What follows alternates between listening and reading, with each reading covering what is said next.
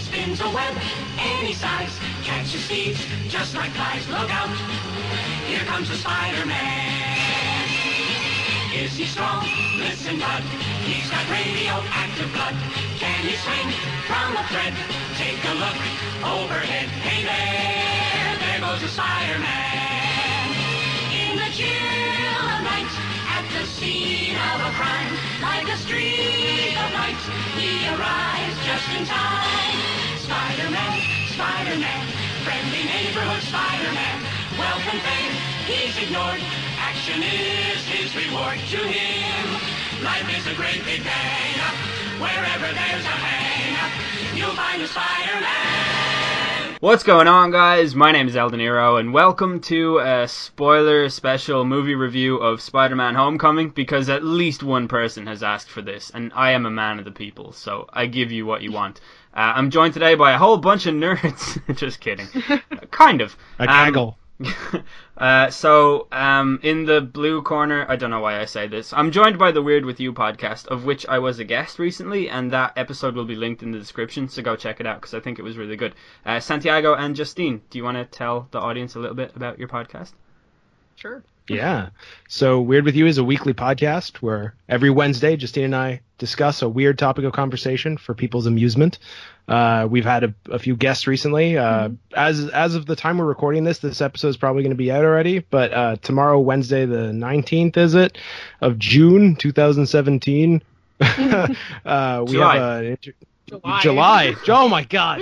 That's the time difference. ho- I would hope that, that yeah, it's difference in Canada. We're a month behind. Yeah. Um, July, we have uh, an author uh, named Nicole Blades who did an interview on our show. It Oh, was a lot of awesome.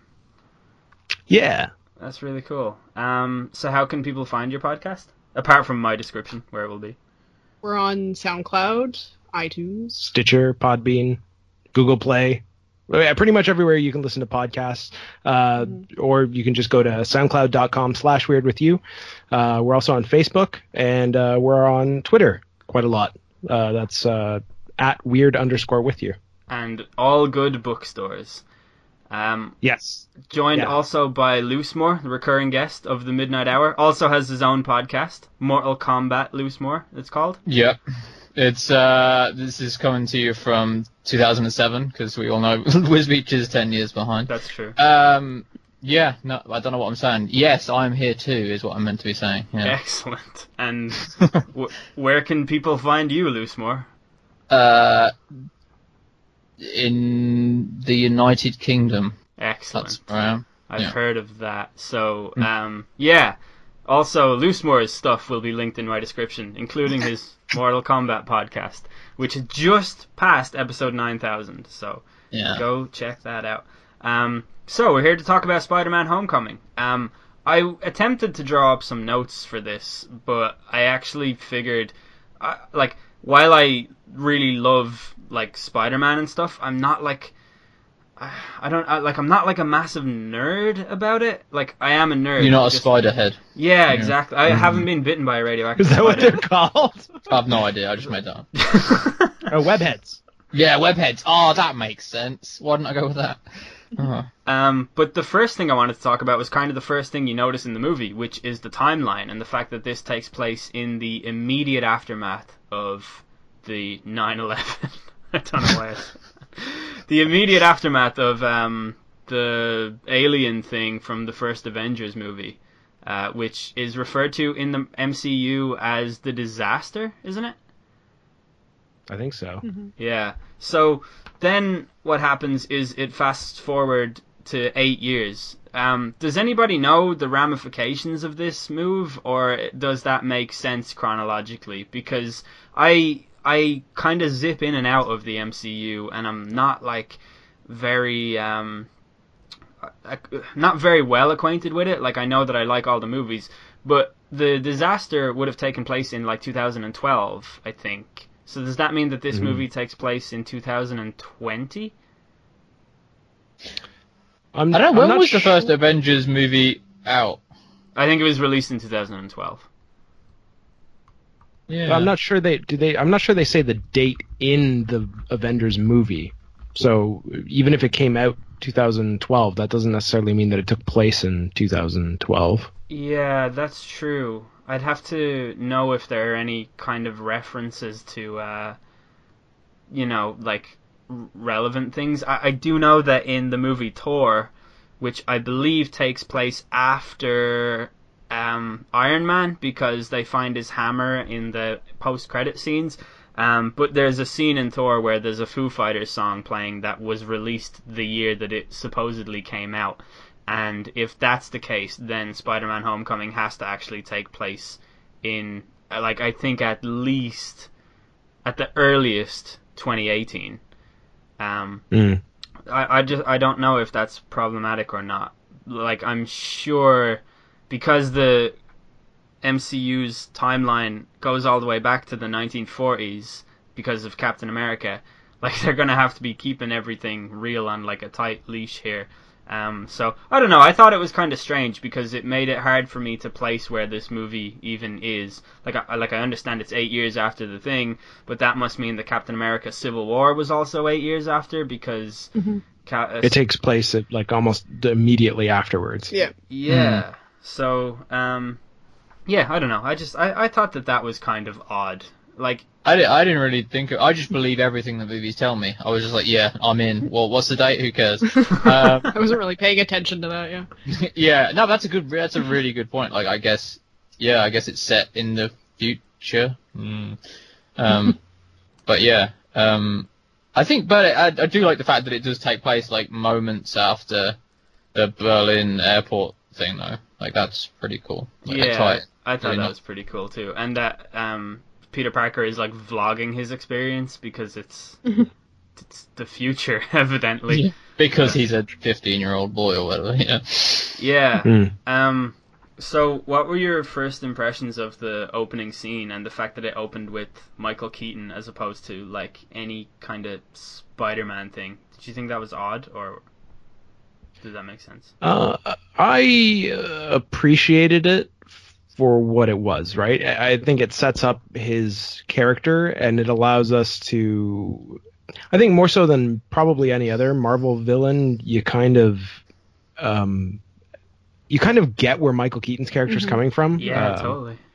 Uh, and I think that plays into that as like you see him, he has this huge job. He's uh, he's fought apparently really hard. He's sunk all of his money into it because he assumed he'd be making a good big haul from it. Uh, and you see it get taken away from him basically just as he's getting started. Um, and it establishes that idea that he wants to take care of his family, and it gives him a reason for doing what he's doing more so than a lot of other again Marvel villains. So I think he's probably one of the best established Marvel villains, and that intro, whether it was. It, I don't think it was executed perfectly because like the the quick like eight years later thing it's kind of a cop out Mm, um, I thought so. but but if if the end result is we get a more kind of like established and uh, grounded uh, vulture uh, as a villain then i'm for it i think it's fine Would you really consider him a villain though? Considering where he's coming from and he wasn't like that bad a person. And he kind Yeah, of, and even like when at he the end of the killed, movie. like even when he killed the dude, like he was like kind of accidentally like, oh, is I thought this was the like anti gravity gun. Like he other probably gun. didn't mean to kill him. Like it was almost like Yeah. apologetic. I, I guess towards the end of the movie he was kind of villainous because he was vowing to kill Spider-Man and his family. But I, I think in the beginning he was sort of grounded in like he's not as he's not as bad as other MCU villains because he's not trying to take over the world. He's just trying to put he's more Just- like he's more almost like a real world villain in that he's Yeah. like a gun runner like Yeah. he's not a good guy yeah. uh, but he's not a he's not a completely bad guy either and i think No. that's uh He's, he's, not, not, the. Red Skull. Is, you know. yeah exactly yeah, he has a good sense of a moral Fashion. code, yeah, a great sense of fashion. Those wings, marvelous. Um, that fur collar yeah, yeah, it truly was a sight to behold. Um, but he he has like he has a moral code. He does everything for his family, and not in the Walter White way where he doesn't actually do it for his family. He does it for himself. Um, and that made me actually like really, really strongly sympathize with him uh, throughout the movie. And I was kind of hoping for a face turn from him. Like I was, I was hoping that he would uh, become more than just the bad guy. And I guess you kind of saw a glimpse of that in the first post credits scene when he was in prison and he wouldn't tell um, Scorpion, Scorpion. who uh, Peter Parker is or who Spider Man is. Um, and I don't know Mm. if he did that out of kindness or maybe some other motive. He's saving him for himself. Yeah, e- but either way, you know that's a strong moral code. Always get revenge on the people who who who do you wrong. um, Yeah. but yeah, I thought it would have been nice, like at the end of the movie, if it had been a little bit reversed. Like he, like somehow Spider-Man had been defeated, and like the Vulture saved Spider-Man from the burning. Like, and it could have been uh, twisted like that way around. Like, and they could have, like, he could have been a, a full circle like turn for the character. Like he started off good, respect. I mean, he was just a salvage guy basically, and then by like the he gets like, caught because he went back in to save Spider-Man kind yes, of thing. exactly. Like, and the journey is like completed. Like he he's good again by the end. I mean, he kind and then of is, Spider-Man guess. gets the credit for capturing him, but Yeah, it really still. was the Vulture, and we know that, and Spider-Man Yeah. knows that. Yeah. that would have been Uh, really good. be interesting. actually. Yeah, That's interesting. I would have liked it if the Vulture turned out to be Peter Parker's dad. Oh yeah, that uh, well, and Liz's dad as well. That's a weird movie. yeah. Yeah. Um, Yeah. I guess we'll go right there because it was kind of a thing that was not telegraphed at all, uh, and it No. wasn't really spoken about. And I didn't really read anything about there being a twist at all in this movie. But what did you guys make of Mm. that twist? I, guess- loved it. Yeah. yeah, it was really. I think it was the best bit of the movie, like the car journey and the sort of like his shock on his face, and yeah. yeah, I, I love the I love the fact that it plays on our kind of internal biases Yes. that we could Mhm. not comprehend. Like it's not telegraphed. We say that, but like it's not telegraphed because we can't, for whatever reason, like it doesn't enter our mind that Liz might be biracial, or that she has a stepdad. because whichever. that's, might- because it's- that's, that's not sin. made clear either. yeah. Uh, thanks, Al. Um, but uh, no, I, I loved that. That like it blindsides us, and then it makes us kind of like not check our biases. Like I'm not turning it into like some sort of uh, SJW moment or anything like that. But I just thought it was really cool that it, it plays on that. It uses that against you as an audience, and the shock comes from that, right? Yeah. uh, that there's there's no way you expected that to, to be the case and they don't even hint at it there's no foreshadowing it's just it's just that's what it is and at first you're not sure i remember looking over at justina in the movie theater and thinking like oh man did did he like kill the family did he capture the family like where's liz and then it's just liz's dad so that's Yeah. exactly. He's just a nice dad, mr family man Yeah. That's what I thought when he answered the door. And my girlfriend looked at me and I was like, "How? do- How does he know that he's Spider-Man? How could he figure that out? Like, did I miss a scene here?" And then he goes in and, and like um, Liz comes out and I was like, "Oh, he's the." And I, my friend who watched it um, the same night that I watched it, he actually copped it straight away when he saw Michael Keaton. He was like, "Oh, wow, he's her dad." And he was like, "Oh, that makes you a racist. You thought that he was just there to kidnap them, like as if I, I could never have thought." But that is um like you said you weren't like trying to be an SJW about it, and I think that's the movie is the exact same. Like this isn't a statement about like, "Oh, look, black people can marry white people." It's just a really clever Right, it's, way like- of it's aware of it and it uses it against you yeah, yeah, it's it's like a huge benefit of interracial casting that like I had never even thought of before when I was crying out for more diversity in movies. Like it's a legit like awesome thing that um like you said it just plays with your um instinctive like expectations for the movie and it was so good. Like such a well executed um piece and the the scene in the car that followed uh, where- in fact, the photo scene of uh, Peter Parker is just completely shocked. That was so good, so awkward. Um, but the scene. But the I, I did like I just love the little uh, as they're in the car and she's just like dropping like oh and then you, we came to Washington. Then you disappeared. And then in Michael Keaton's head he's like oh, okay. And then she drops something else like yeah and then you were at the thing and then you disappeared again. And he's like what the fuck? This guy disappears a lot. Yeah. and then he's like in your head you're doing the same thing. Oh my god he's gonna find out he's Spider Man like but, you uh, you see it on his face like as he figures it out and it's just Yeah. genius. It's insane. I was listening to another podcast talk about this and they were saying that it's it's interesting that the most tense moment in this movie happens in a car and no one's wearing a costume Yeah, yeah, that's so true. that's sort of a testament to the type of movie that it was too because for me it didn't feel totally like a superhero movie like i say while looking at the poster which has iron man flying over like the ocean but Can we say how terrible that poster is?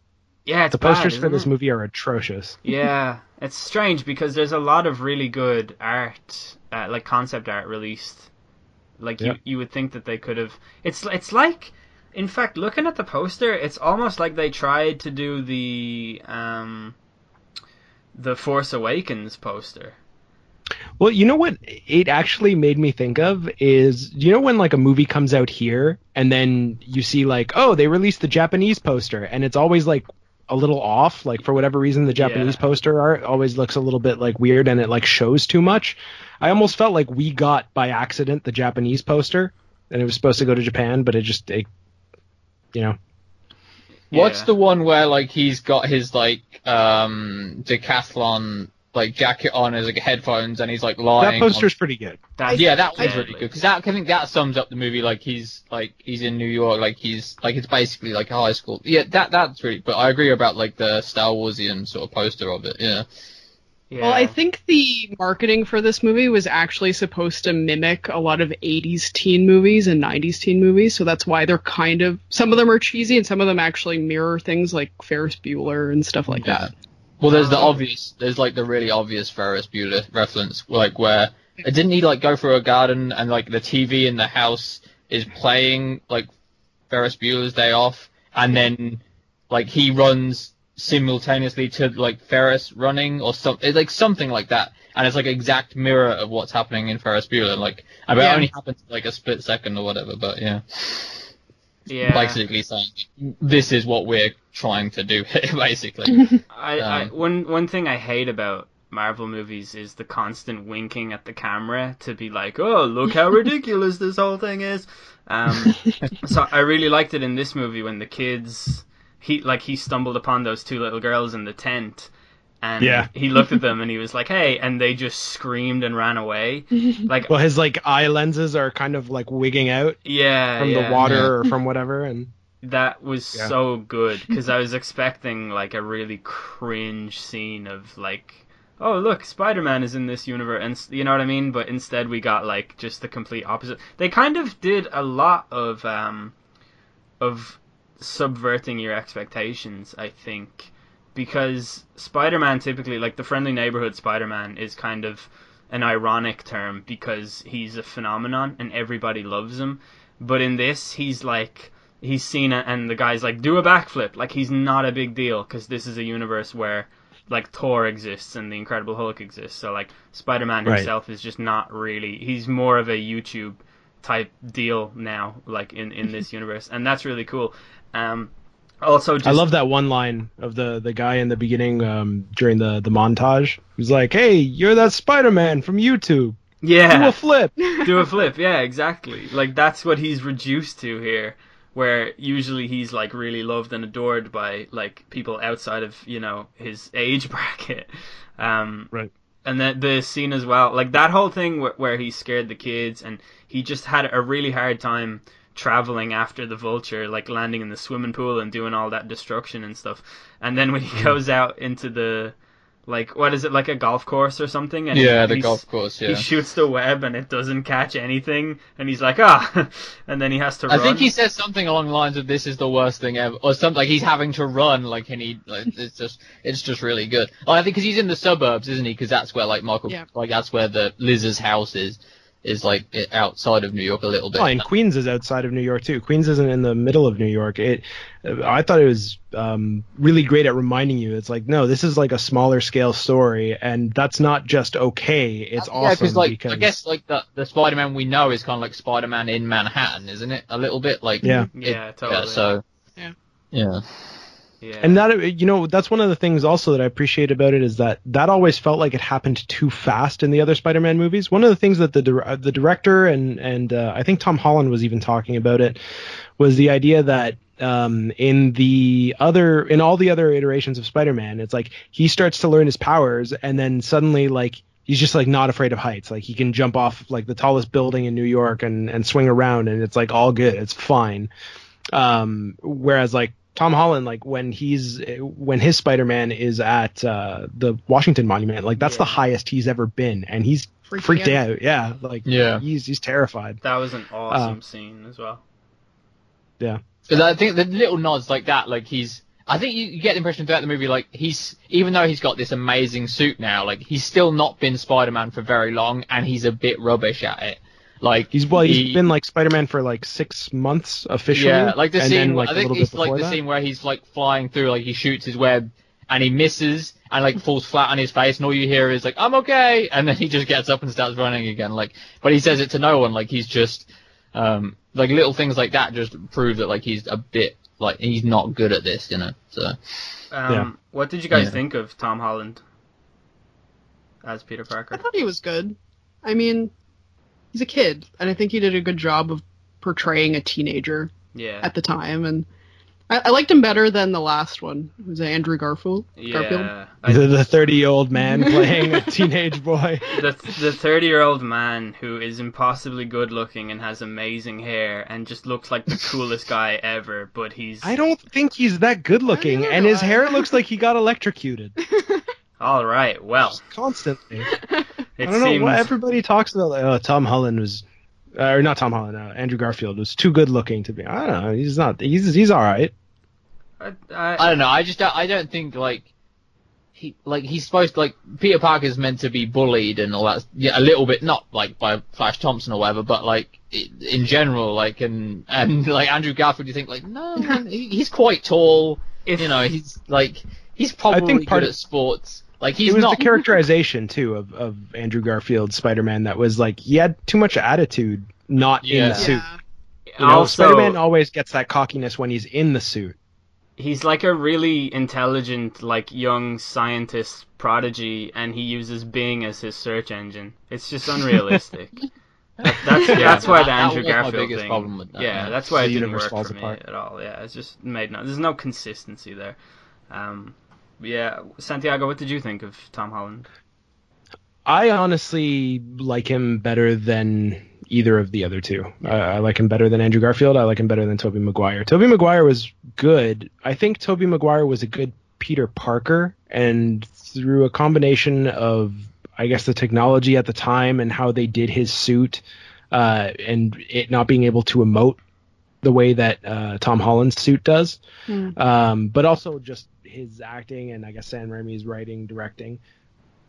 It, it the Spider-Man part of Tobey Maguire's Spider-Man never really worked 100%. Um, as somebody who like grew up watching the the show and like I've read a few of the comics, like I like Spider-Man a lot. He for a long time was the only superhero that I followed, and I think that uh, Tom Holland has the best balance Yeah, um, some people are kind of critical of, I guess, certain aspects of his performance, but I feel like uh, because this is, it's not an origin story in that we don't see how he, um, you know, acquires his power, or we don't get the Uncle Ben storyline, which is like at this point a dead horse yeah. that's just been beaten into submission.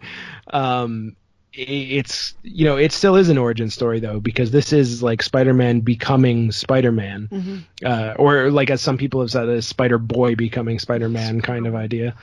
Um, that uh, the moment where he's under the rubble, uh, he has his suit taken away. You're nothing without the suit, and then he he has that moment of uh, which was actually from a recent comic, and they they paid homage to it in the movie. And he's trapped under the rubble, and the claustrophobia of that scene, and him like begging to to to I'm I'm down here, I'm down here, help, help, and he's like this helpless kid. Like for a second, he isn't Spider-Man at all. He's just like this kid. He takes off the mask, uh, and then he has to actually like find that strength within himself to to push out. And it's like, okay, there at that point, like it wasn't the costume that was missing. It was that that moment. In that moment, he's Spider-Man for the first time in the movie. yeah, Yeah, I think he also at the end of that he was saying, "Come on, Spider-Man." Like he wasn't saying, "Come on." Like he was almost like he he'd become Spider-Man at that point like, because he was saying, "Spider-Man, come on, Spider-Man." Like he, he like he it's seen awesome. him, like, like the puddle on the floor, like it's The cinematography face. in this movie was far better than this movie deserved, and it was a good movie.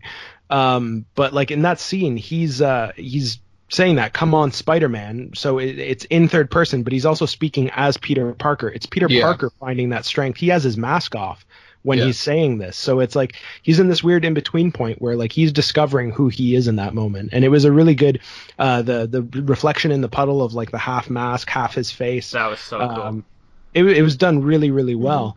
Uh, and yeah, I honestly, yeah, Tom Holland. Uh, I think he's the most. Um, he's he's like a guy who did dance and and uh, gymnastics and stuff. Like he he's got the athleticism. He has the right body type. He's the right age approximately. He's the right height. He just seems perfect for Spider-Man. The the cheesiness of it. Uh, it plays off that he's kind of a dork. Mhm. Like um, He's likable and flawed, I would say. yeah. yeah. yeah, Same time. Totally. He's cute. Yeah, I got, I got he's not, really. he's not uh, he's not like your the like the hot guy who gets cast boyish. as He's- yeah he's like yeah. boyish he's got that young face to him That young face. you know when you come down with a case of the young face Mm. I've had that all my Oh. life. I used to get asked Yeah. for ID when I bought a can of Red Bull because you have to be 16, and I was like 19 at the time. So I know what it's like to have young face disease. um, it's a gift. I thought the I, arms of the angels um, yeah I thought he had a very sort of uh, Marty McFly thing about him. Like he was trying Yes. so hard to be cool, um, like because he wanted to impress Liz, and he just like he he wanted to be like that high school kid and wanted to be cool, and he wanted to impress Ned, and like, but he he's not really that cool at all. Um, um, and even like uh, like Tony Stark had a sort of like um Doc Brown thing about like he came in and saved it. Like I don't know, like he's the guy he looked up to and he wants to be like him, but he's not quite cool enough to be Tony Stark. Um, yeah. Anyway, so yeah, I, I I think he was really great. Like Marty I mean, I McFly there was not there was kind of like a John Maguire, Hughes 'cause thing I going he was on good, also but- yeah. Sorry, you both spoke at the same time. What did you say, Oh, Santiago?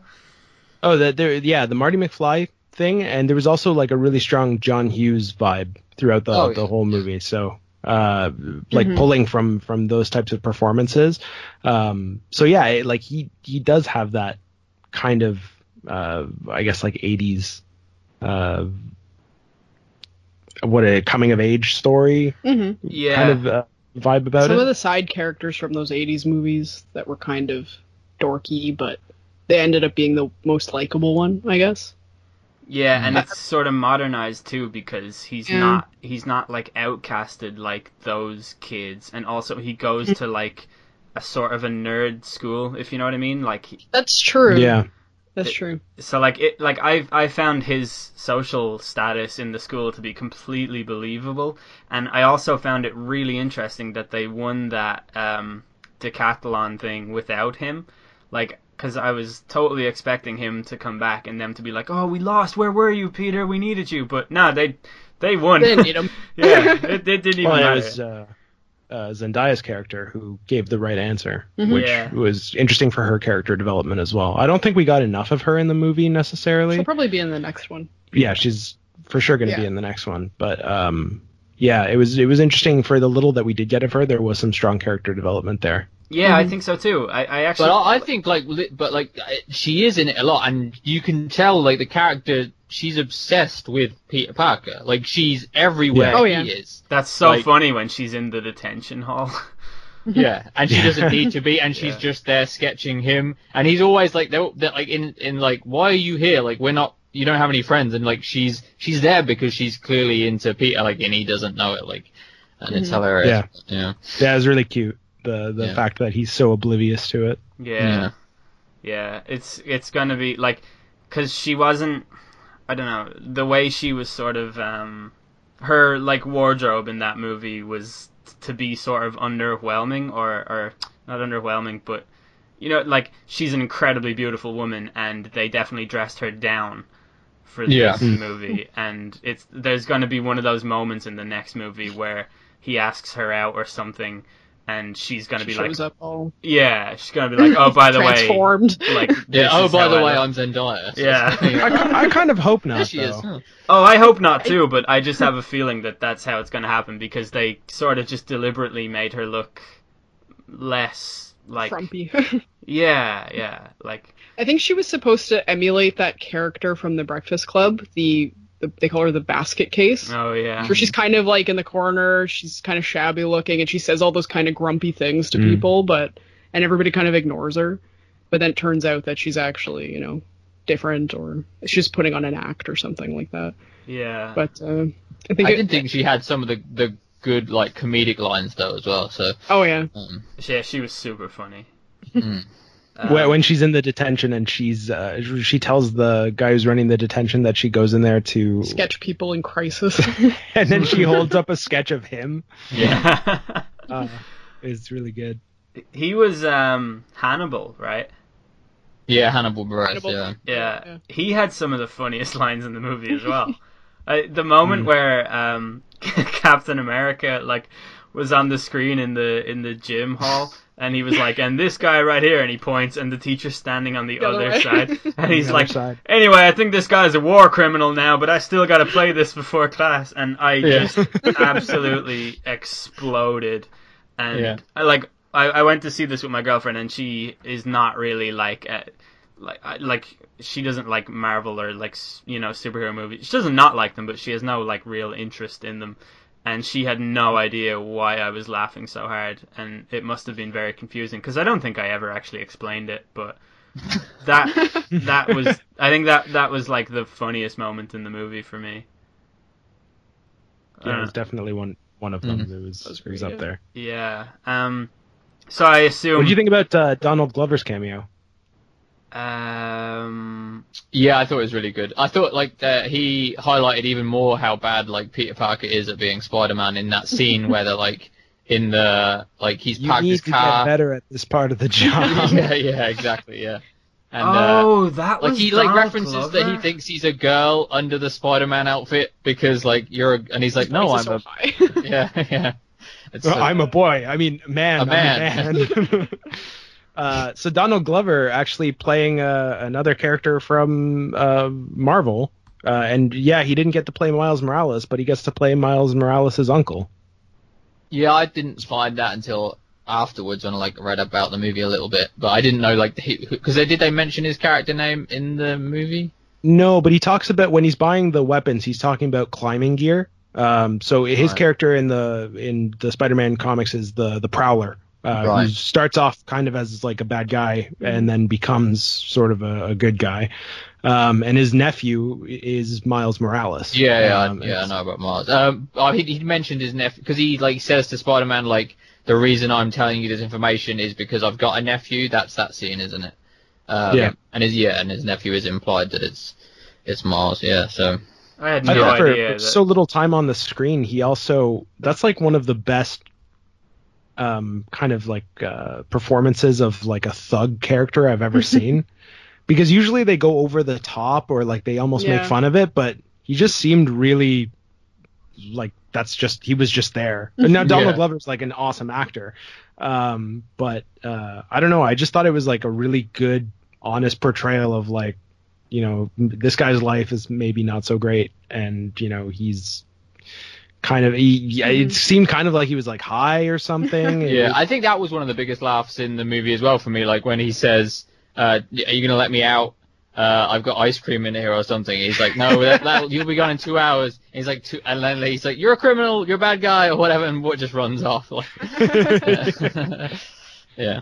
Um, when you said Donald Glover, uh, for some reason I don't know why I've been stuck in the '80s lately. Uh, I thought you said Danny Glover, and and you were thinking Murtaugh wasn't in this movie. Yeah, exactly. And I was trying to place it, and I was like, "Oh Jesus, think, think, think." Um, but I actually didn't know that that was Donald Glover, so that's actually pretty cool. E- Every time I see him in stuff, I'm always like, "This dude is like a way better actor than he is a rapper." Um, and that's not to do a disservice rap to him. career seems to be over Yeah, well, that's you know, that's that's good. Uh, I don't mean that in a hugely negative way, but I think he was kind of overrated as a rapper.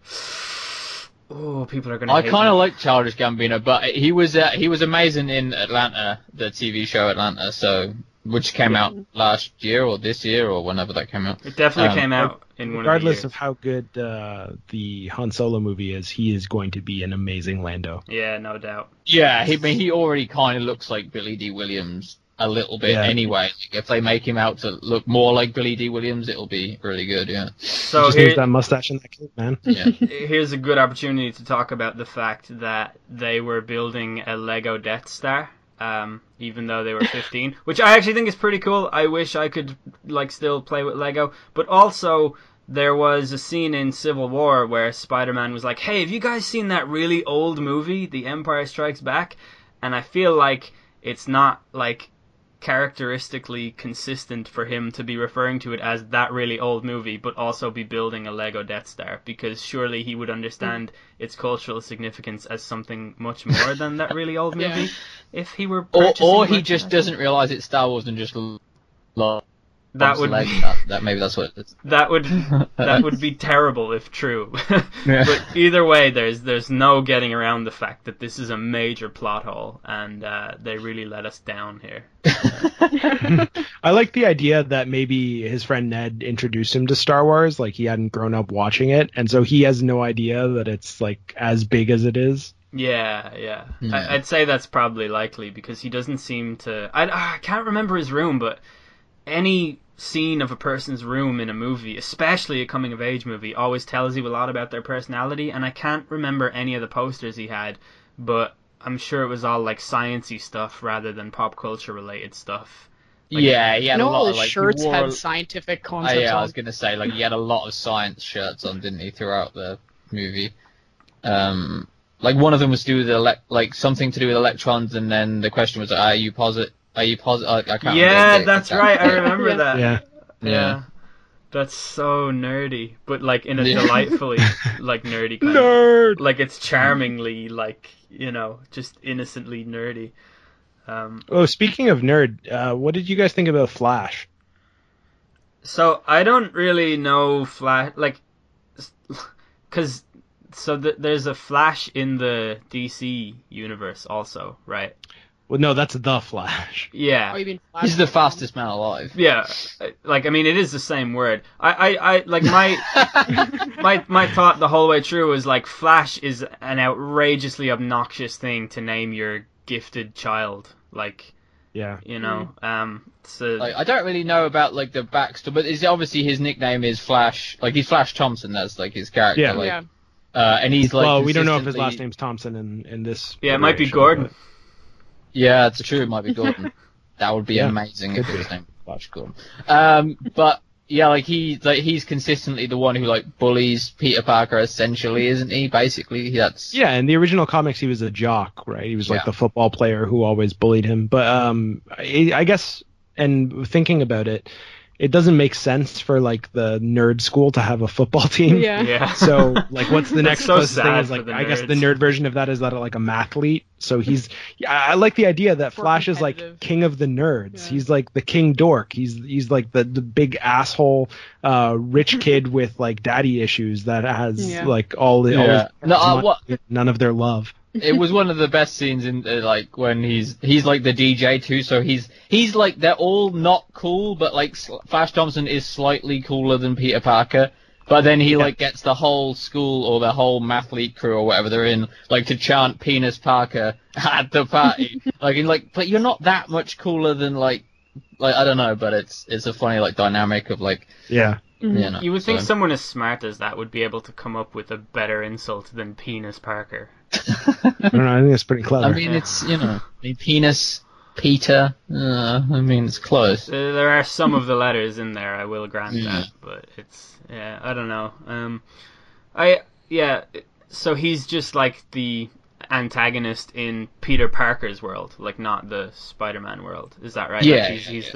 the. Um, I I thought like I really wanted him to get his comeuppance a little bit better than he did, but I suppose Peter Parker or well Spider-Man stealing his dad's car and doing a great advert for Audi while driving it yeah. uh, was sufficient. I that, like I was wondering what other feature of the car he was gonna name like as he was driving it. Like, oh, what's that, Ned? Yeah, hold on, let me just turn on the Bluetooth. Yeah. but um, yeah, I I, I did I did- like. Sorry, go on.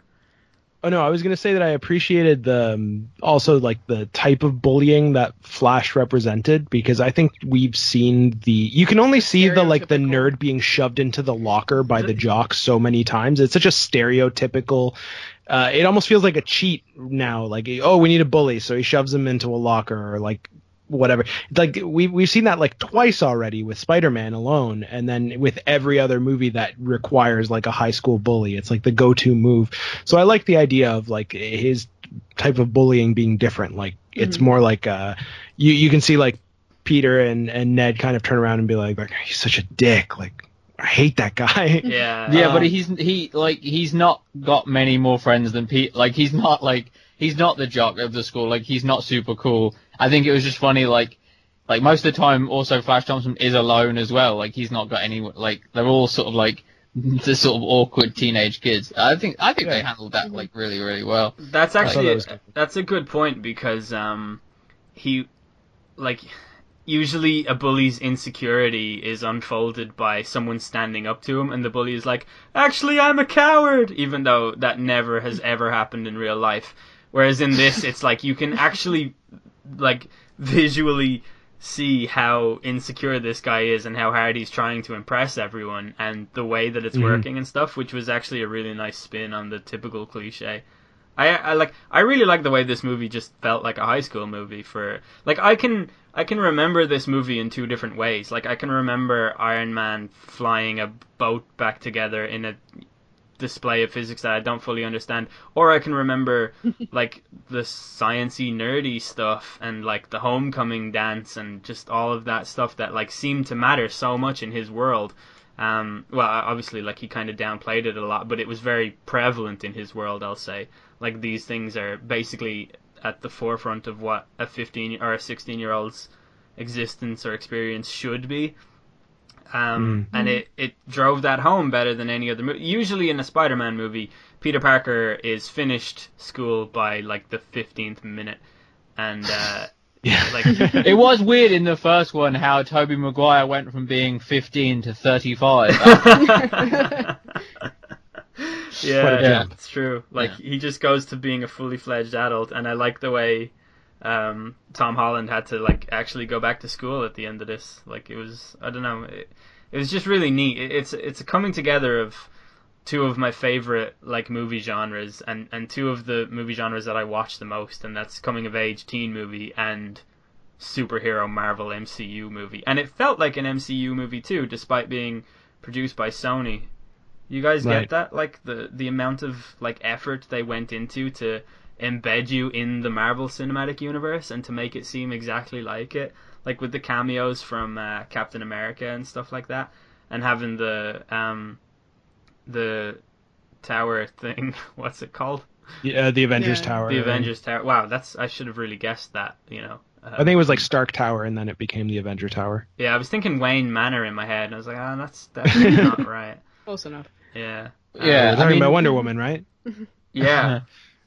What did we think of like the the Iron Maniness of everything? Like the suit was very like they did like like you said like they they did Sony like made a point of I guess because it was a joint venture between Sony and Marvel Studios that like they kind of added the more of the MCU in there, but like the the Iron Maniness of everything uh didn't like I thought like actually after watching the trailer I thought like maybe they'd have too much Iron Man in it, and it wouldn't. It would be a bit weird, but it wasn't. Like I think they handled it really well, and even the suit, like Mhm. it was kind of by the end, he was like, it was an Iron Man suit, but he looked like Spider Man, um, and it didn't bother me. Like I was okay with it. Like I actually Oh. thought that was kind of cool. Um, yeah, I, I can't really put my finger on it, but there's something about that talking suit that makes it more believable, I think. Jennifer Like, Connelly's magical voice. yeah, and Jennifer Connelly is married to the guy who voices Jarvis. Did you know that? It's Paul awesome. Bettany. Yeah, Yeah. Really? Yeah, it's like a, it, it was one of the kind of like funny things that they did with the with the movie. They do so many awesome little things like that. Like, I don't know. It's amazing.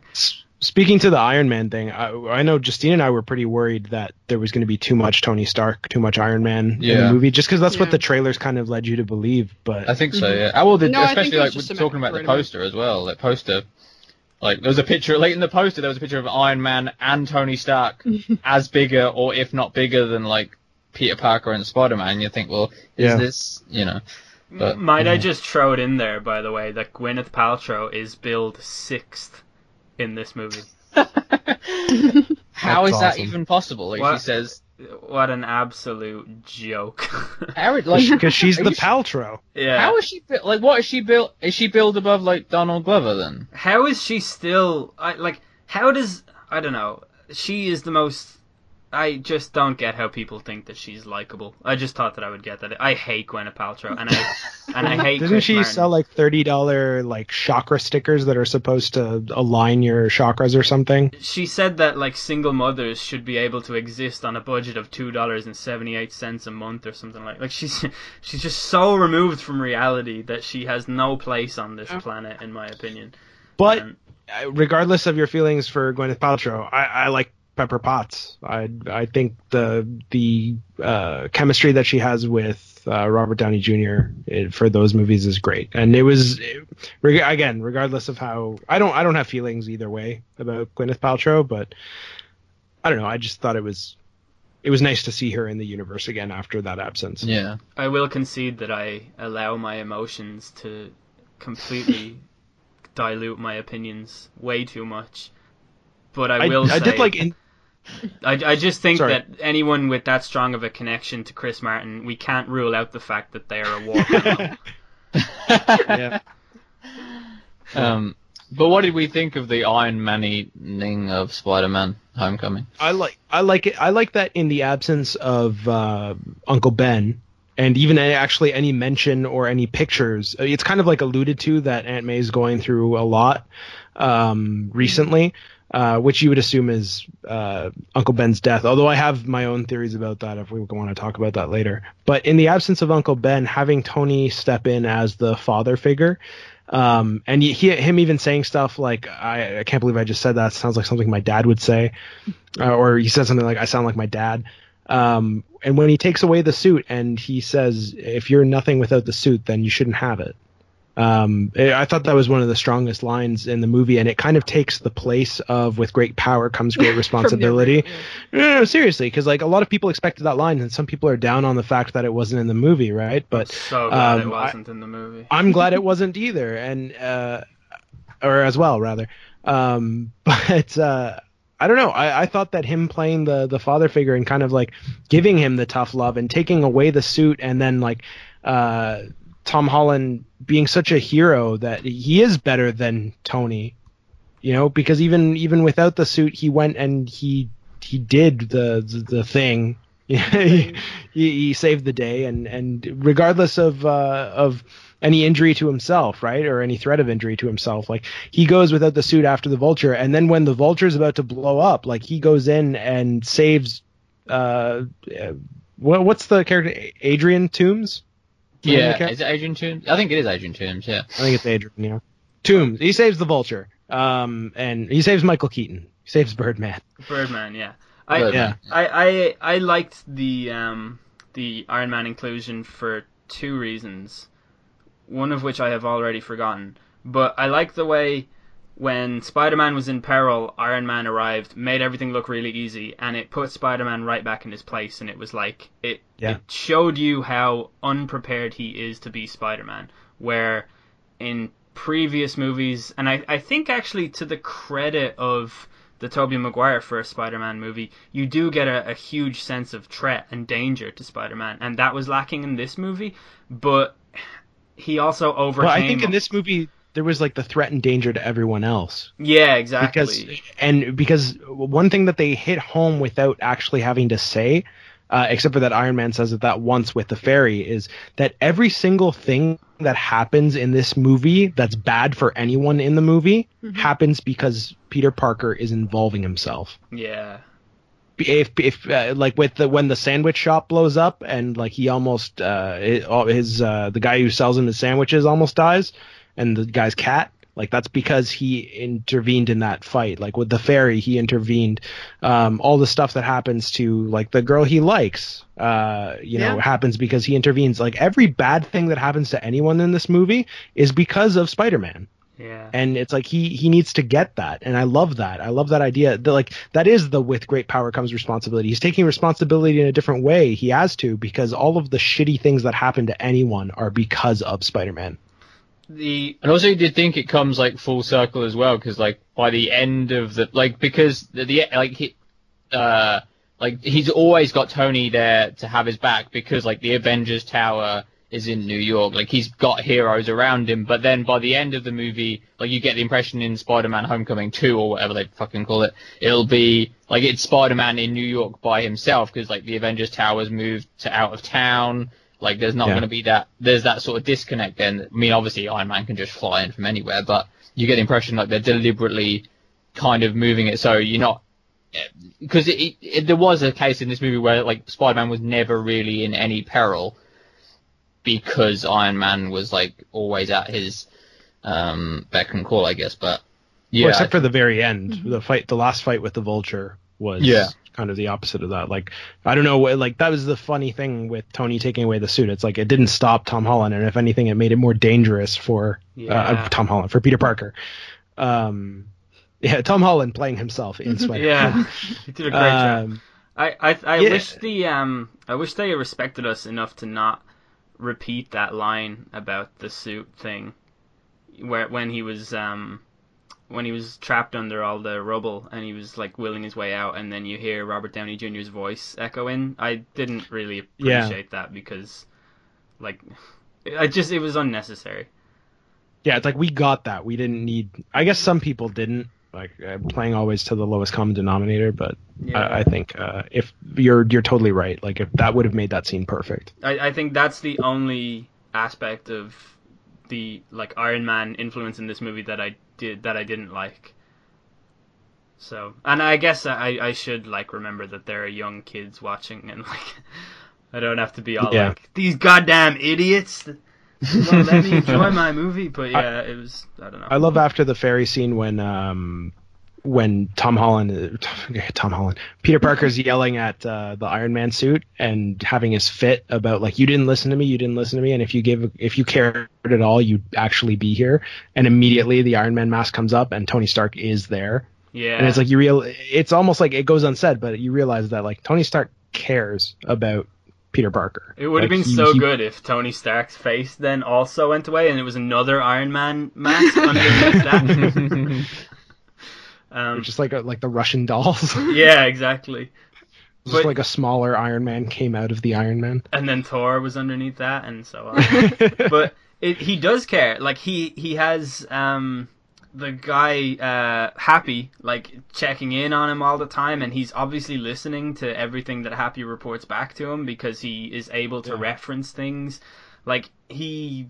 Yeah, he totally cares. He he has a he has a vested interest in, in Peter Parker's well being, and like it's because he I don't know I guess he's trying to replace that father son bond that he never had or hmm. whatever it is but it was i don't know it was it was good natured and sweet and that was It- good it it is the parent relationship also too, right? Because Yeah. like he is at the same time that he's listening, he is also not listening because like he doesn't fully get uh, Peter's resolve or um he doesn't get that taking away like he jokes about it afterwards and like says that like that's what he meant all along but it's obvious that he doesn't get how committed to this Peter is and he thinks that taking away the suit is enough to stop him but at the same time Peter isn't like Tony Stark because Tony Stark without the suit literally is just a normal person uh, with like an abnormally sized brain but Spider-Man actually has powers yeah so That's like true. they're they're not the same without the suit.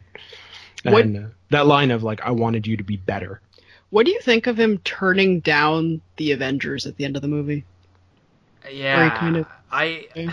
like i i get why he did it and like it was like in terms of his like moral development and everything like that it was the right thing to do but i would have been right in there taking that and going to my quarters and being an avenger and i I I think Well, it's he's in kinda- Infinity War. Yeah, yeah. But I don't know. I, I think it's kind of surprising that he didn't. Um, when you think about the actual character and everything that he strives for in this movie, and I know it, I know it's to symbolize that, like his character arc from this movie is done, and he's learned all the lessons he was supposed to learn. Um, Oh, and there's growth yeah, yeah, exactly. because at the beginning he would have taken it. yeah, yeah, totally. But I, I still think he would have taken it, like in real life, obviously. I, do, do we think it's weird now that like because I mean I guess with having talking about the timeline like it, w- does the Spider-Man Homecoming two uh back home or whatever they call I don't know uh, Made but it then home. yeah uh, will that take place after Infinity because he'll go from Spider-Man will go from like fighting Thanos in space with a fucking raccoon to like coming back to Queens and like you know, falling in love with Zendaya. I don't know how they'll like. that- I guess they'll try and like normalize that again for like. Hmm. I don't know. It'd be interesting to see how they sort of like they work that. But I hope Or Homecoming maybe it'll is affect set. him in the Tony Stark sort of way after Avengers, where Tony Stark had a change also. yeah, I guess. But like it, it'd be weird because he's it's just like he's like he's a super like at the end of this movie he's still a super normal kid like. He just wants to go back to like being this friendly neighborhood Spider-Man, and then the, ne- the next time we'll see him in the MCU, like he'll be in fucking space, fighting Thanos. Um, That's true. Uh, Yeah, I do yeah. wonder where it'll fit in. I That's a, that's a really good point. There's if- also the question of like what happens with, and here, this is an interesting side topic. This is a tangent that we can or can't go down. Are you gonna ask but- if he can shoot webs in space? that's a fucking From good asteroid question. to asteroid. um, no, uh, what I was gonna say is that um, because the Infinity War uh, and the powers of the Infinity Gauntlet, they've already said that the second Spider-Man movie is going to usher in the new stage of the MCU.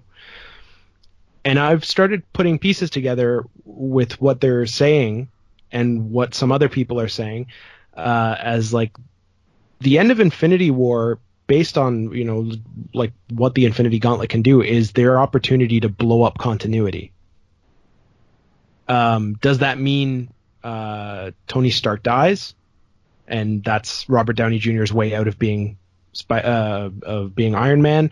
Does that mean uh, something happens and the universe resets in a weird way, and that's why uh, Peter Parker is able to be in uh, Queens again without uh, any seeming consequences from the Infinity War? Um, does it mean that like we get a Splinter universe somehow?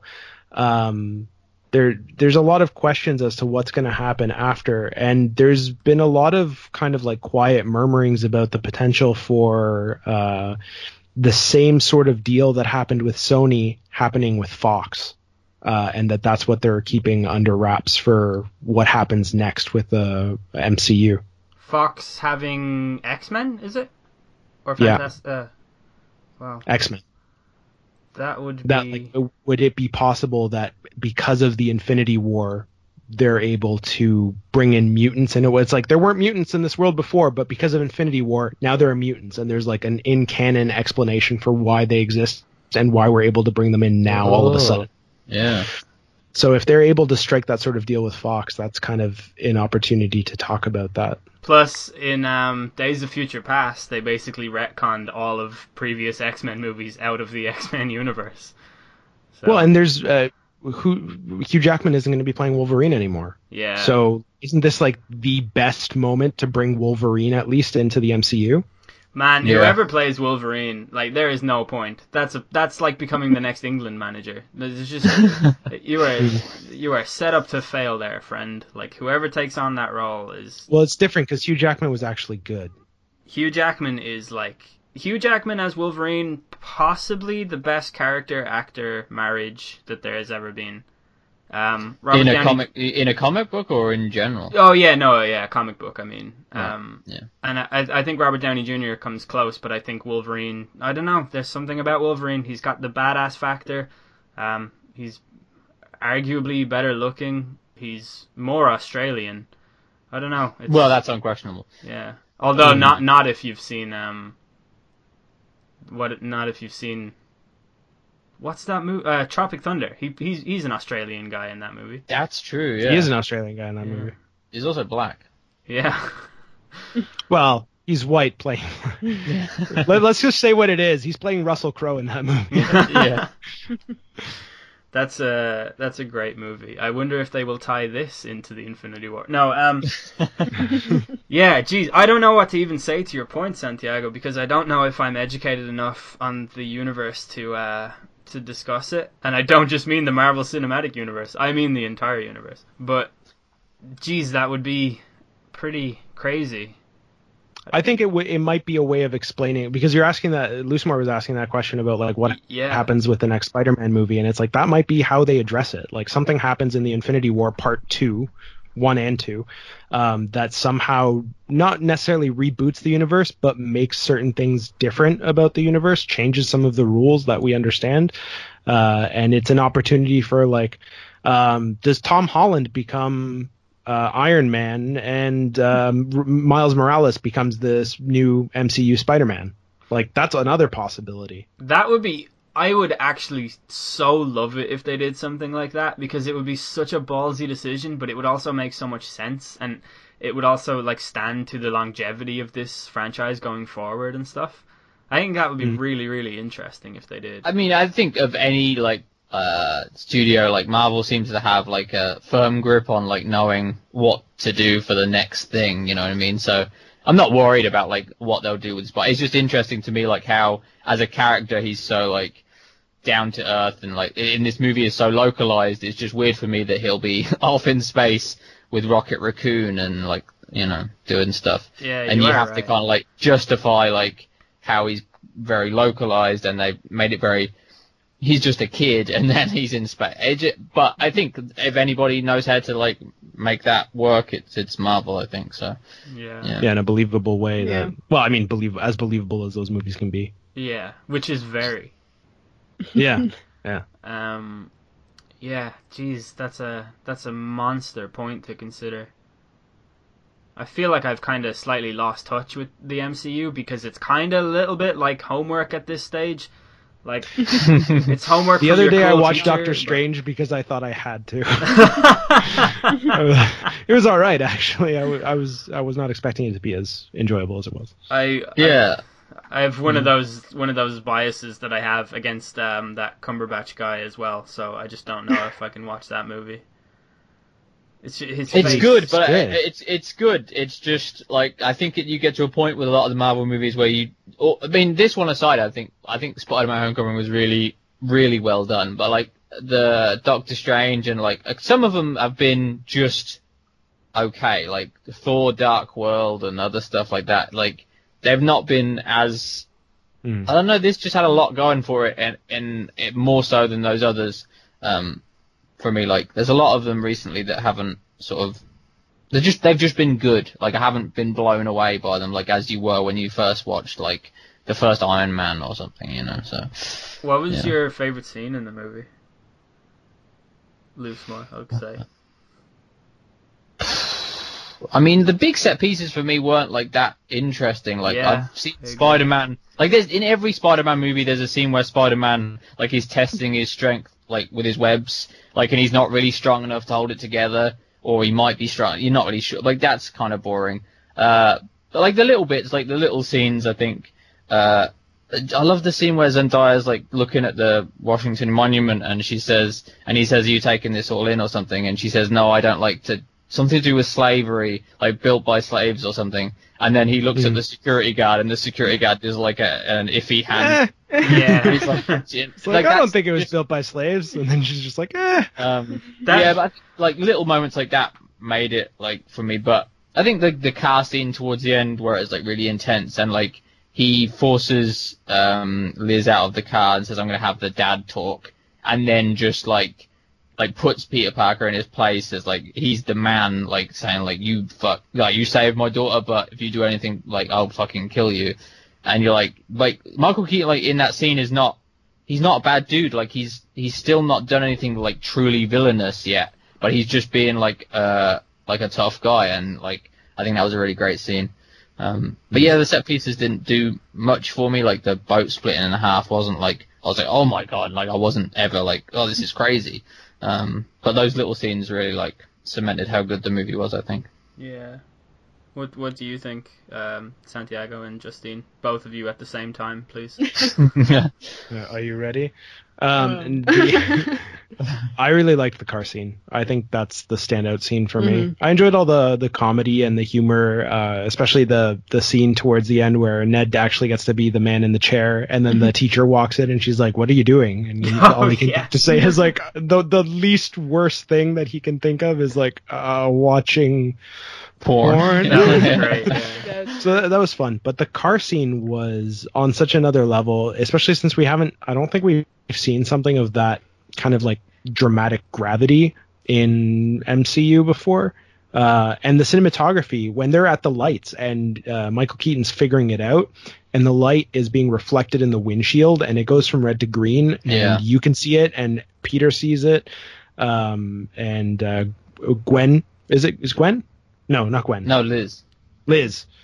Uh, Liz sees it, and Michael Keaton, uh, the the vulture, doesn't see it, and he's just like still thinking, and she has to tell him that the light was green, and like people are honking. Um, there, there's just something about that scene that's very like magnetic. It pulls you in. You know what's funny about it though? It is it's really grounding in a way though.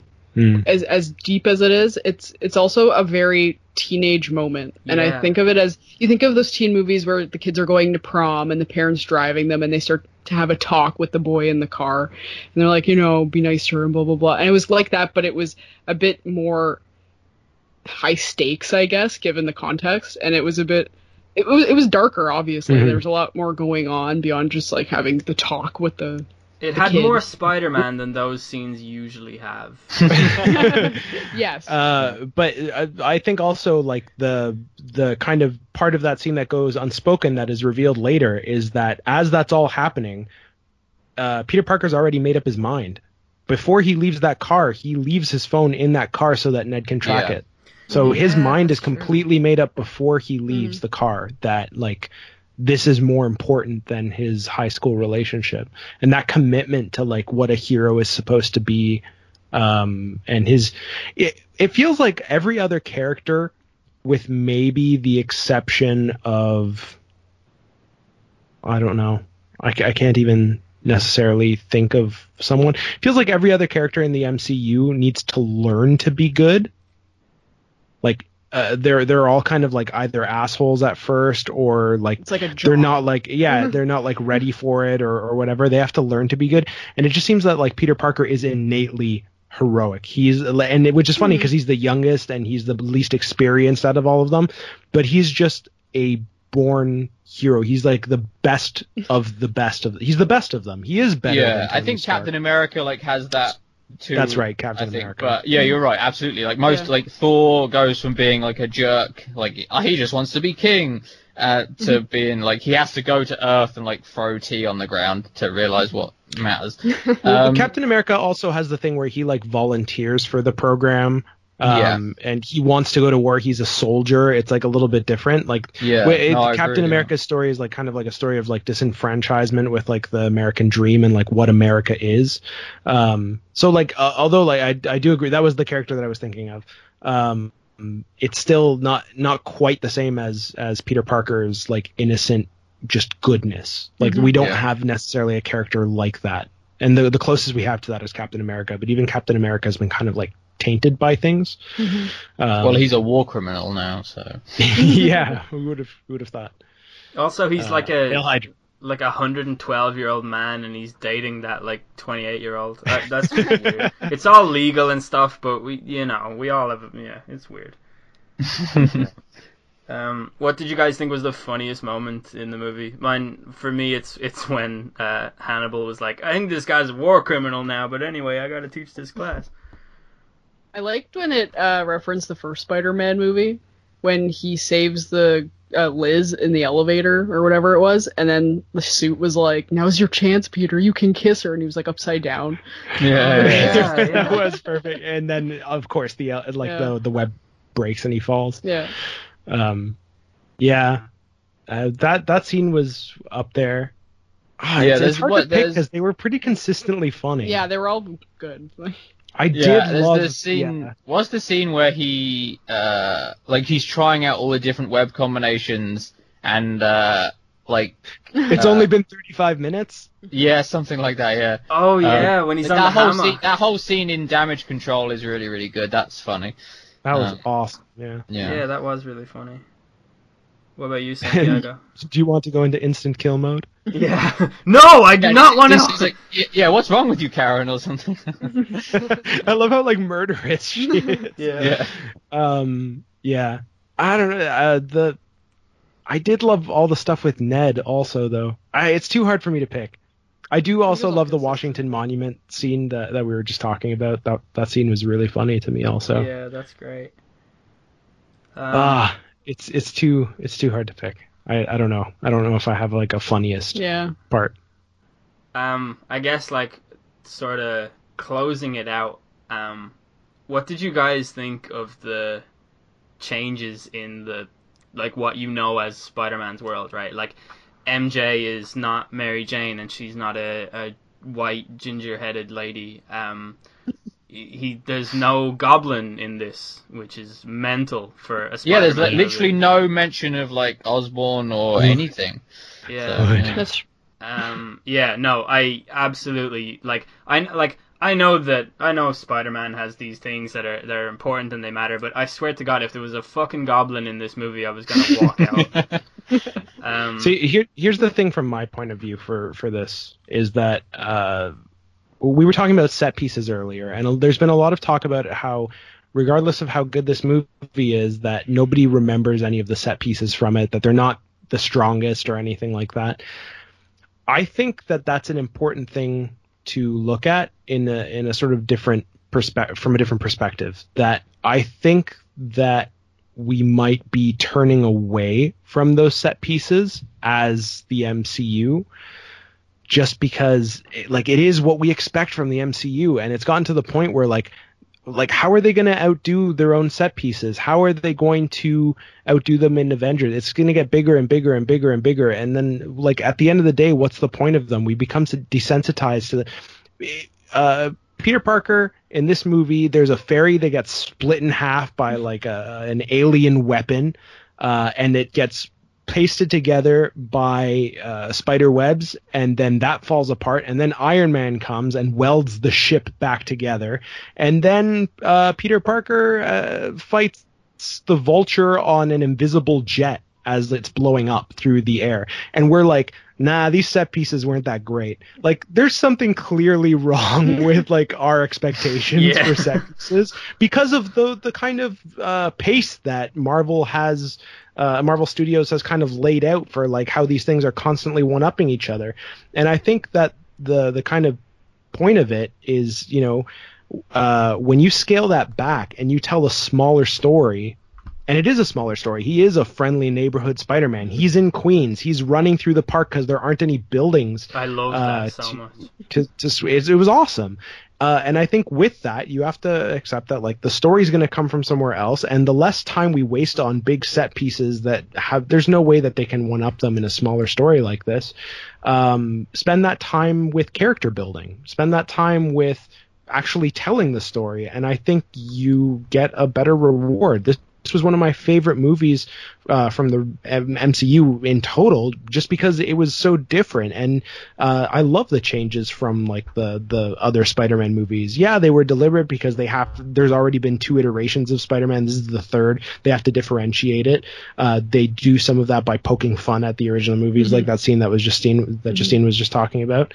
Um, but yeah, I loved the differences. I love that it's smaller in scale, and I don't think you need the big set pieces. I, I don't know that it's like a, a it- actual criticism. I think those tend to be kind of burdensome. Like this is just I know it's a, they're superhero movies, but I always felt like it was overdone.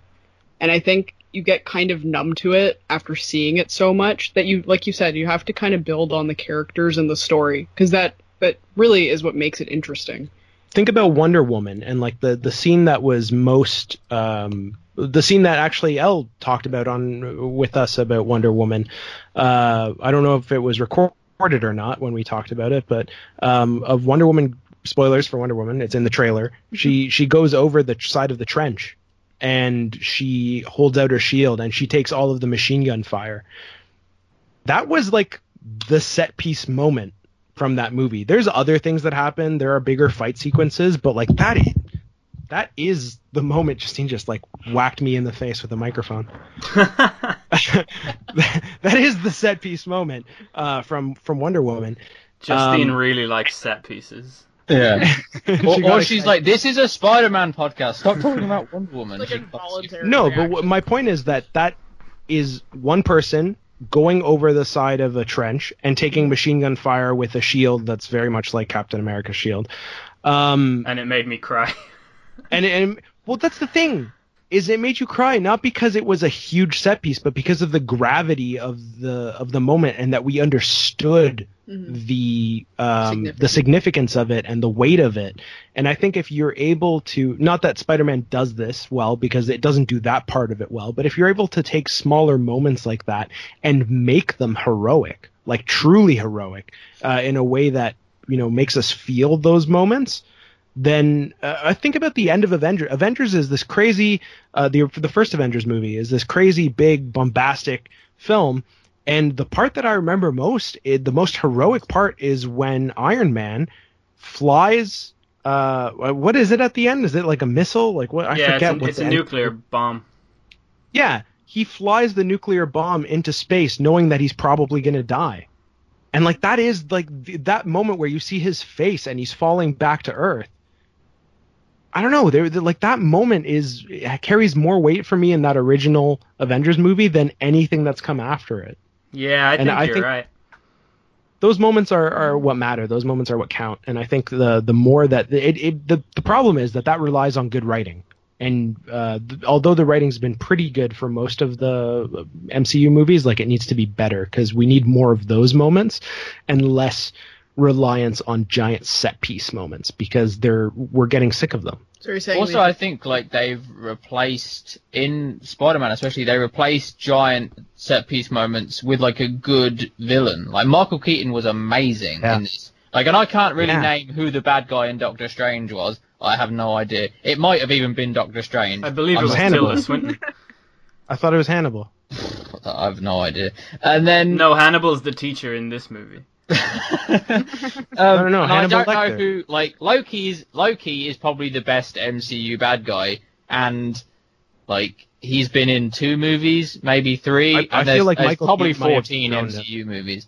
So yeah, Yeah. I, I think the Vulture might have actually dethroned him as like uh, because the the because Loki was great, but uh, the Vulture has pathos. Like we understand him. We there's things that are likable about him Mhm. as as a character. I, And I it's think not like Loki's, that charming. Loki's my favorite character out of the whole thing, to be honest. I do like Loki. I just think Michael Keaton's uh, Vulture is a little bit more. Maybe it is because it's more grounded. Like he's not like a particular. Yeah. He's not a special being or anything like that. I think I like Loki a lot because his um his sort of story along with Thor just speaks to the mythology and I just love the it, it, it sort of speaks to exactly what I spoke about when I came on the Weird With You podcast and how I just love like you know the message in lore and mythology and Thor and Loki sort of have you know a, a really strong semblance of that story arc, and I enjoy that so much. I, like, I love that a character from Norse mythology exists in the MCU along with his brother, Yeah. and they're both awesome. So yeah, uh, I don't know. I, Loki is like one of my favorite villains in any movie, though probably. So It- yeah, I I just think if we trade um, big set piece scenes for scenes like the car scene with Michael Keaton and, and Tom Holland, then I'm all for that. Yeah, know, yeah. like, I, I- mean, I I, think I think e- like better. as good as the Guardians movies are, and they're like really fun and uh, like on it, they're great, they're great movies, but like who are the vil- like genuinely who are the bad guys? Like there's no standout bad guys in those movies, and and Mm. like Kurt Russell's a great actor, and he couldn't even like I was just bored by the end of that movie. Like I was just like uh, just Well, it's the writing, right? Like it needs. I don't know. But like those movies that are written, well, they're funny. Like I just don't think we we've just gone. They've lost the art of making a really uh, because I think like It's difficult to write a bad guy. Yeah, it, it is. Yeah, and you would think it'd be easy. Like the bad guy, they always talk about the bad guy being the best, like the best to play as an actor. But um, yeah, it's difficult to write, presumably. But they did really well with Michael Keaton. Like maybe that just plays to the fact that he's just an amazing actor, and like he should have been in more movies since, like he's been in like four in the last ten years. But um, Yeah. yeah, but he was amazing in this. Yeah, he's a great character. He's he's just a former actor trying to write a play and you know Yeah. get it performed on the stage. It's really good. yeah. Um, yeah, You know, the- and the the- fact that his parents died in that alleyway is Yeah. It's like that that tragedy really brings you Yeah. closer. All right, one one last question before we end because I'm really hungry. Um, Mm. how many people in the MCU actually have a set of two living parents? There's Liz, and that might be all of them. Um, yeah. True. It's really strange that Tony Stark is all like, "Oh, me and my dad," uh, and like Thor. literally every single other person around him is like, "Yeah, my parents also died." Thor, Like, Thor has a mom. yeah, Thor does. She's, did she die? No, she's near death. Wasn't she in one But of No, the? the no Odin was near death. Thor's not even from Earth though. Like, Oh, so they're not going to count him. Yeah. yeah, that's true. You can't count him. I everybody knows that I am racist against aliens. Well, that's how you make a superhero, L. First, you kill both the parents, and then you Yeah. know they get the powers. I want to know why that is though. Like, but I think it's a Disney thing in general. Like, but- not no, but a lot it- of it's Disney. a it's a story thing. In general. They always have a single parent. Harry Potter, mm. Luke Skywalker, like Elijah Wood in Lord of the Rings, who had a different name. what the?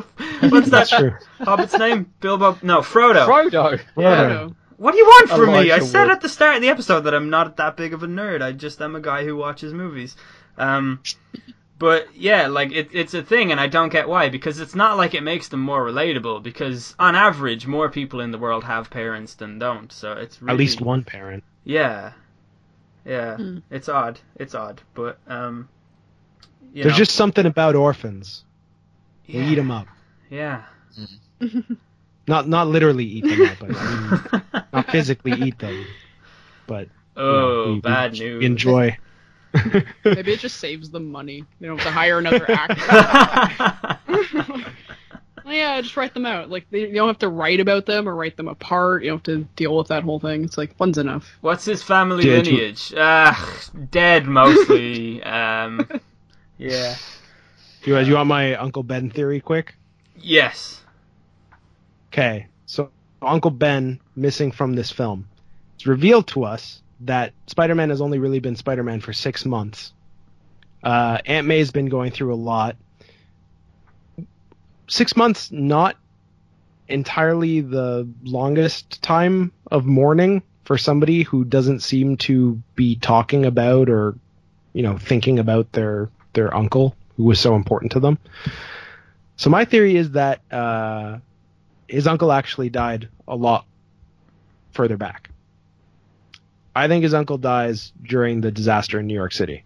Oh. Ooh. Nice. And uh, the there's going to be something in there with because you know what I was thinking about. I was thinking about how in um, Civil War you find out how uh, Tony Stark's parents die, and that it's actually uh, Bucky. yeah. And I was wondering, you know, if uh, having Uncle Ben die as a result of something that the Avengers did, and that's why Tony Stark has such an has such a vested interest in uh, Tom Holland, Tom Holland, Peter Parker. I do a- feel like of all the of all the characters, like it's Tony. Especially they played that out in Civil War, didn't they? A lot, but Tony Stark is the character that you get is feeling very guilty about everything that happens, like destruction wise, to like the everyday person. Um, yeah, no, that's a that's an amazing theory. Um, I don't You- know if we'll see it actually play out, but I think it'll be kind of low key. that. Ah. Did you come up with that yourself? Not that joke that you just did. The theory. I did. Uh, I was listening to uh, Superhero Speak podcast, and they were ta- they were harping. One of them was really pissed off that there wasn't even a picture of Uncle Ben in their house. And I was started wondering how long ago the Uncle Ben thing might have happened. And as I was actually walking to uh, Justine's place to, to record today, I was I was thinking about it and I came up with that idea. So You have that's my um, personal theory. You have a really good mind for that kind of thing because I feel like you have made a similar mind blowing theory on a previous podcast that I was like completely blown away by. And I don't know, you, you even said something at the start of this episode which I also can't remember, but it did blow my mind at the time. And I, yeah, you should definitely like write movies, I think, because uh, like you've got that sewn up. You you you could be like hired to like fix problems in movies, and I don't know. Just well done on being so goddamn creative, because that's that's very good. Good job. Thank you. Good job. I've Um, obviously thought about this a lot. um, so uh, we're just gonna end it here um, because I'm really hungry. but uh, I think this was um, I think this was a really good discussion, and um, obviously we all really enjoyed the movie. I take it. No, oh yeah, we hate never it. even said that. Yeah, it was it was good. It was real good. Yeah, it's it's but like across the board, it's just received such positive like viewer scores. So it kind of went without saying that we enjoyed it. Um, but yeah, Drop off um, at the box office though. So if you haven't seen it yet and you're listening to this for some stupid reason, go see it. Yeah, definitely. Um, we even Go see it left again. like we left it like two weeks, so to give you plenty of time to go and watch it. So, um, yeah, there we go. There we have it. That's the episode. Um, thanks so much for coming on, all of you. Really appreciate your time, particularly Santiago and Justine because of the time difference. Like Loosemore is in the same time zone as me, and he's not even working right now, so like it, it's not really that big of a deal for him at all. Um, but yeah, thanks so much for coming on. Uh, check out the Weird with You podcast. It'll be linked in the description, uh, along with like all of their other social media links and stuff. Also, check out the episode that I was on because um, I'm I'm proud of it. I thought it was a really good episode, and It was really good. Yeah. yeah, and It's our also second most popular episode ever. is it really? Wait, you guys also have to come back on my show so we can talk about more mythology stuff because Mm, Um, yeah. yeah, I really I really had fun researching it and stuff. So let's do more of that. And Loosemore, you should also come back on my podcast. you Uh, should listen to his podcast. Yeah, yes, the well, I mean, All uh, you- Mortal uh, Kombat You can come time. on mine. It's usually a solo project. I've done nine thousand by myself so far. if you all want to come on, I mean, I guess you can, but you know, I like to talk about Mortal Kombat alone. So I've got some theories on Mortal Kombat. All right, peace out. peace. Peace. Peace. Okay, we're done. Um, Why did we all say peace? I don't know. I felt like it was a thing that Talking we were about doing. superheroes. be- yeah, because we Is all. like- is that the sign out? Would you rather we say war, Santiago? Like, God, what is it with you and war? Good. Yeah, absolutely, Absolutely nothing. Spider-Man,